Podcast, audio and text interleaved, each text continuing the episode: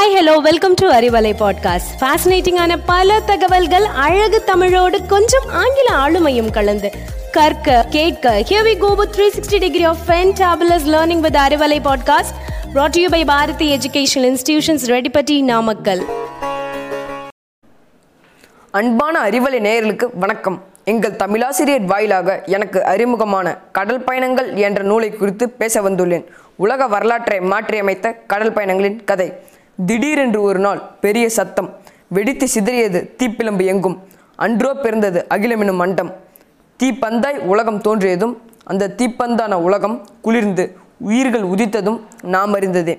உலகம் தோன்றி பரிணமித்தது வேண்டுமானால் இயற்கையாகலாம். ஆனால் அதன் வளர்ச்சிக்கு காரணம் ஓர் இரண்டெழுத்து மந்திரம் மட்டுமே. அதுவே தேவை மற்றும் தேடல். தேவையின்றி தேடல் இல்லை தேடலின்றி உயர்வு இல்லை. உயர்வு இல்லாத வெற்றி அது வெற்றியே இல்லை. நீருள் பிறந்த உயிர்கள் நிலத்தில் பிரவேசிக்காது போயிருந்தால் இன்று நாம் காணும் பல உயிர்கள் இல்லை. ஏன்? காணும் நாம் கூட இல்லை. உணவை தேடி உயிர்கள் நகராது இருந்திருந்தால் மரத்தை தவிர வேறொன்றும் உலகில் இல்லை. உணவுக்காக ஓடும் மனிதர் உழவு செய்யாமல் இருந்திருந்தால் நாகரிகமே இல்லை. நாகரிகம் இல்லா நாடு அது நாடே இல்லை. உயிர் வாழ வேண்டுமென்ற வேட்கை அதனால் விளைந்த உயிர்களின் போராட்டங்களின் வெற்றி. இவை அனைத்தும் மானுட விருட்சத்தின் முதல் விதை. ஒருவேளை நாமும் முயற்சிகள் என்று துணிச்சல் என்று இருந்திருந்தால் எலிகளைப் போலவும் புழுக்களைப் போலவும் இருட்டினில் பதுங்கியே வாழ்ந்திருப்போம். இயற்கையின் பரீட்சைகளை கடந்த நாமோ இன்று இயற்கையையே பரீட்சிக்கிறோம். மானுட வரலாற்றின் பெரியதொரு வெற்றியை பற்றி இன்று பேசப் போகிறேன். அதுவே கடல் பயணங்களின் வெற்றி கதை. நான்கில் ஒரு பங்கு நிலமே அந்நிலத்தின் பெருமையும் மனிதருக்கே தகுமே. நீங்கள் கேட்டுக்கொண்டிருப்பது அறிவலை பேசிக்கொண்டிருப்பது சக்தி பிரியன். என்று உயிரின சமூகத்தின் உச்சம் கண்ட நாமோ நிலத்திலே வசிக்கிறோம். உலகம் உருண்டையா அல்லது தட்டையா என்று அறியாகலும் நாம் கண்டதெல்லாம் நிலம் ஒன்றே. கடலோ கரையோடு முடிந்துவிடும். அதற்கு மேல் செல்ல பயம். குதிரையில் போகிறேன் ஒட்டகத்தில் போகிறேன் நடந்து போகிறேன். ஆனால் கடல் மட்டும் வேண்டவே வேண்டாம். வணிகமோ வாழ்க்கை பிழைப்போ எதுவானாலும் நிலமே. கடலுக்குள் சென்று புதிய நிலப்பரப்புகளை காண பலரிடம் துணிச்சல் இல்லை. காரணம் நிலத்தில் துளைந்தால் ஐயா இப்புறமா அப்புறமா? இந்த இடத்திற்கு எப்படி போக வேண்டும்? என்று கேட்கலாம்.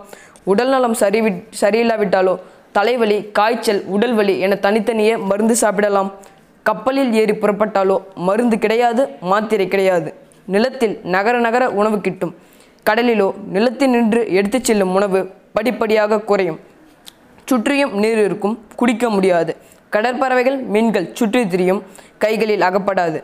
ஏதேனும் ஒரு திசையறிய கதிரவனை கண்ணில் தெரியாது. உஷ் உஷ் காற்று நம்மை உழுக்கும் மேலும் கீழும் சூறைக்காற்றில் தத்தளிக்கும் கப்பல் நம் வயிற்றை புரட்டி போடும். நோய் என்றால் பல்லை கடித்து தாங்கிக் கொள்ள வேண்டும். பல்வலி என்றால் படுக்கைதான் இந்தியாவை தேடிய கிறிஸ்டோபர் கொலம்பஸ் அமெரிக்கா அடைந்தார்.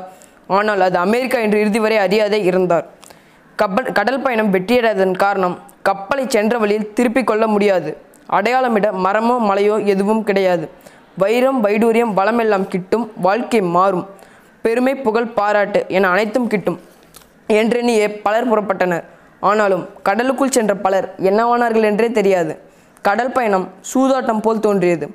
அதில் உயிரை பணைய வைக்க யாரும் முன்வரவில்லை. அது மனிதர்களை விழுங்கி விடுகிறது என்று நினைத்தவர்கள்தான் அதிகம். அப்போதும் அஞ்சா நெஞ்சாய் சுதந்திர பறவைகளாய் துணிச்சல் கொண்டு பலர் இயங்கி முன்னேறியதாலே இன்று இந்த உலகம் ஏழு கண்டத்தாலான உருண்டை உலகம் என அறிந்து கடல் பயணங்கள் செய்கிறோம். இன்றைக்கு காணும் நம் நவீன உலகம் கடல் பயணங்களின் துணிச்சலின் வெற்றிதான். முயற்சிகள் தோற்கலாம் முயற்சிக்க தோற்கக்கூடாது.